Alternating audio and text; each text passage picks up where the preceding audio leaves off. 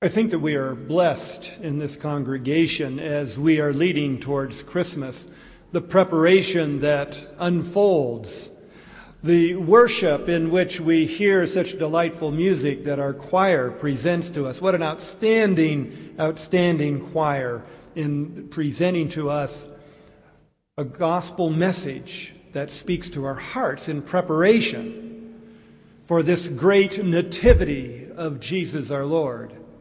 And I think about the beauty of this place that in one hour and 25 minutes, the youth transformed from our normal worship area into a place of beauty surrounded by lights and the accoutrements of uh, this season so that our hearts might be prepared to find the light. It is in the book Travel Mercies that Anne Lamott talks about her return to the church as an adult. But she gets there through a route that's really unrecognizable to previous generations of Christians. A route maybe that was described first by poet T.S. Eliot as an exploration that leads back to the place where we started and to know the place for the first time. Others describe arriving at faith and think, I've been here before. Or, this is the place that I've been seeking. And these are people who are finding the light, the light of hope and love and purpose and meaning. And so, Jesus, as the light of the world, presents us with two choices to follow Jesus and have the light of life, or to walk in darkness. Today, I hope together we can affirm the quest of all Christians, and indeed all people, to find the light and to move out of the darkness. So, would you pray with me, please? O oh Lord God, we open our hearts to you as we seek that light which illuminates life, even Jesus Christ our Lord. Show us the way. Lead us out of darkness into light. Amen. As we talk today about finding the light, that is the light of Christ that illuminates our lives, we discover that the paths to that light follow a different trail than the ones that our parents took or perhaps that we took earlier in our own lives. 19th and 20th century Christianity was characterized by a place in a structure, in a known tradition that was passed to and received by succeeding generations. The, cho- the, local church was sort of like that temple in Jerusalem, the central place of religion.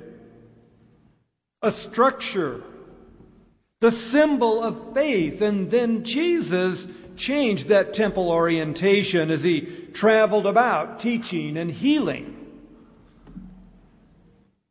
The 21st century now brings us back to the sense of faith as being a journey and not just a place. 21st century faith is fluid and dynamic. It's not an inheritance or a knowledge that's imparted by a prior generation, but it's a wisdom that is gained from questioning and searching and a process of seeking and finding. Now, in the 21st century, this is tied to the traditions of the past, but it's the ancient ones that re- reach back for centuries and not the ones, the traditions of just 50 or 100 years ago that we seem to think are set in concrete. John the Baptizer was not worshiping in the temple, but in the wilderness.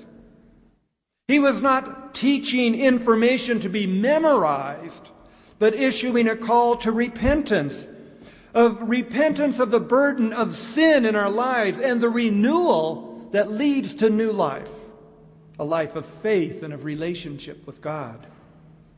And so, wild man John quotes Isaiah, the words that we read last week prepare the way of the Lord.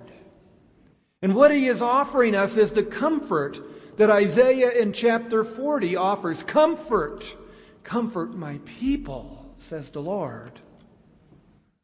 John is the fulfillment of the Isaiah 40 passage the one of comfort and encouragement that's given to a new people in a new era. That is, in Jesus' day. And John is pointing to the man, Jesus, now grown to few, full manhood, as the one whose way is being prepared.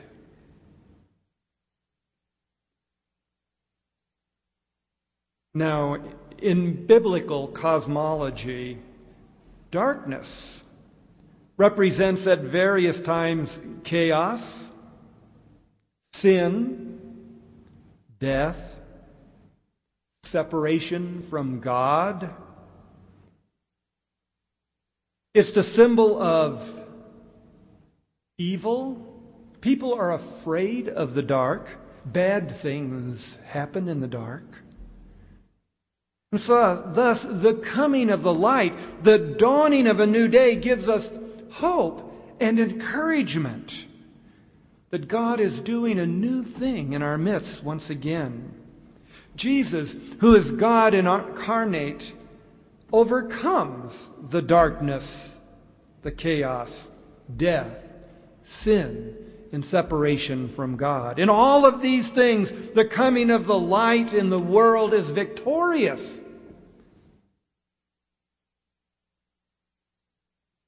Find the light. Step out of the darkness. The best biblical stories about finding the light come from one from the Old Testament and one from the New Testament. In the Old Testament is the pillar of light that I've spoken of, that we find in the story of that great exodus from captivity. Leading people, the people of God, into the wilderness, and is bringing hope and peace, love and joy, those four things that we often speak of during Advent hope and peace, love and joy. It is bringing redemption in the present and affirmation of the future, forgiveness in the past.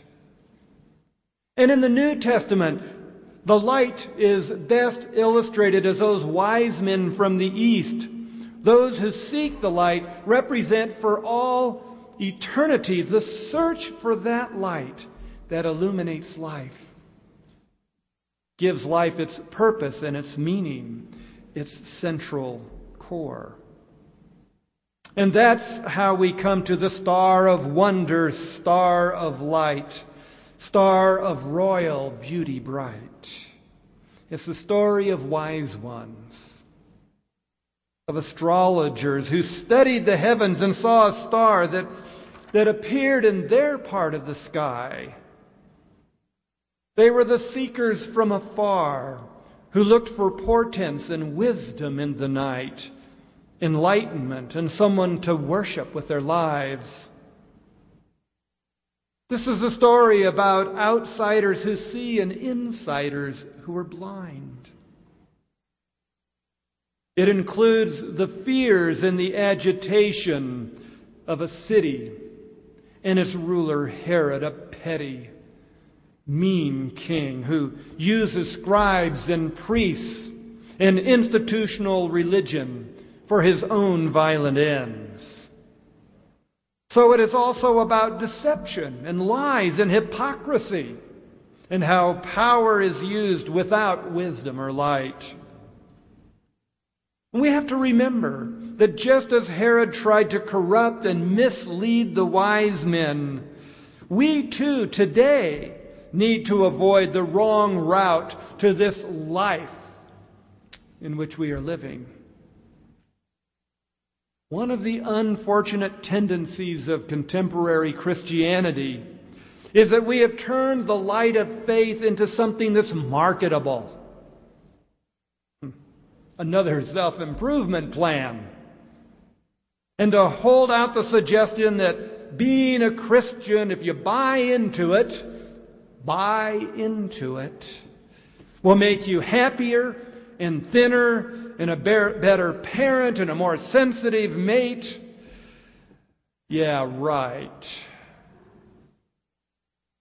Some of those things may indeed happen once a person decides to follow Jesus, but it's only as a byproduct of becoming the person that God intends us to be. When we focus on God and prosperity or God and world peace, instead of placing our focus on the actual process of becoming more Christ like, following the light of the world, we put ourselves in the spiritually dangerous position of using God as a tool or a toy rather than the creator of all that is, the one who is to be worshiped. I think this is what Meister Eckhart, the great mystic of the 14th century, meant when he warned against using God as a candle to find something else. God is not a tool or a toy. God is holy fire, power, and glory too immense to be turned into a convenience by human hands.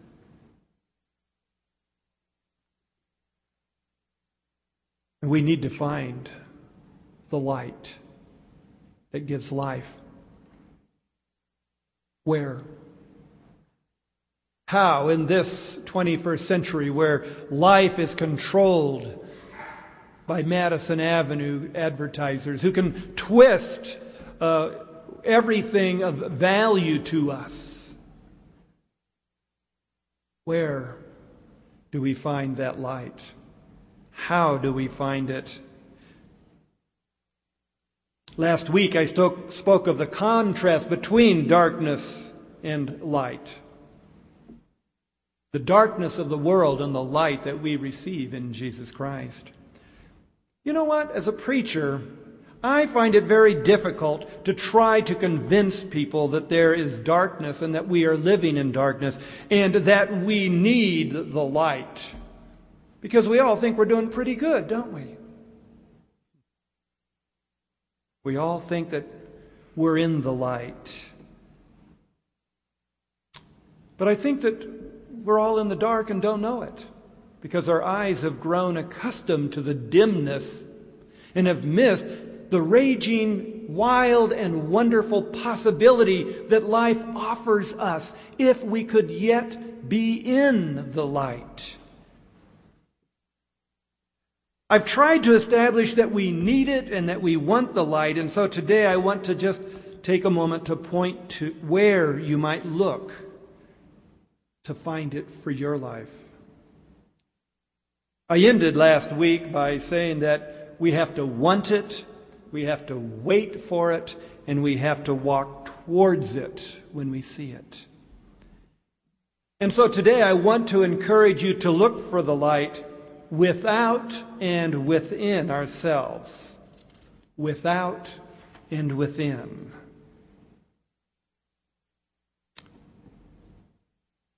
The light of the world is an external beacon, something that we can see on a far shore to which we are directing our lives so that we can arrive there.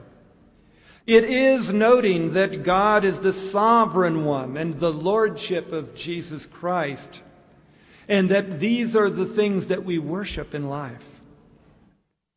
It is an external seeking to see where God is working and then to join God there in that place, in that work. Cynics suggest that God's not a power in today's fast paced, technologically oriented world, and we have to push back and say, yes, God is,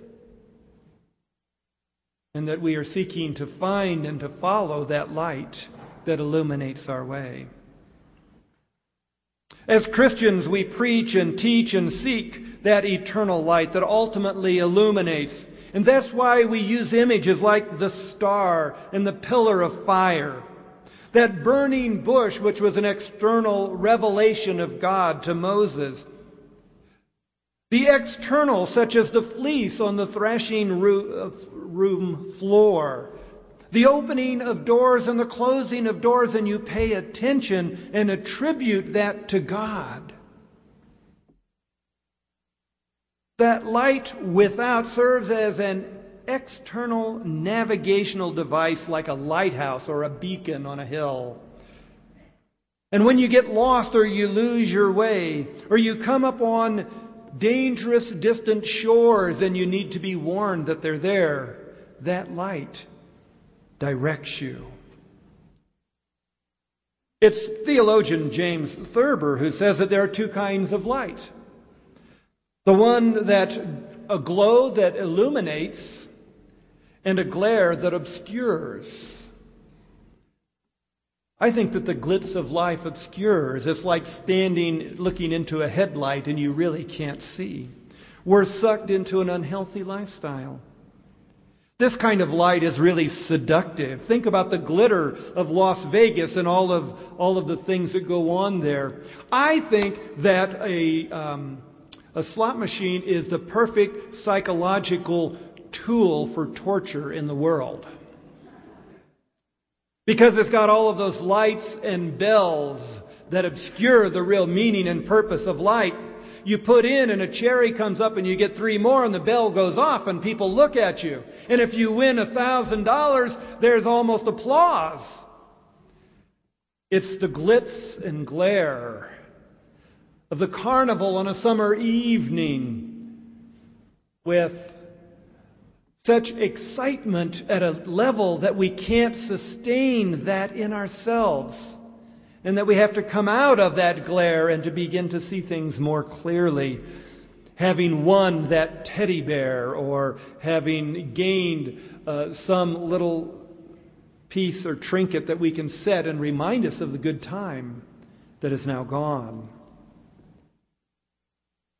The current economic crisis is about greed that's drawn from the deep wells of the sinful nature of our lives and it's the glitz of greed that has taken us down into this nasty decline. We do like nice things. We like bling. We like the, all of the nice things that bring us comfort and people speak well of us. That's the wrong kind of light to follow.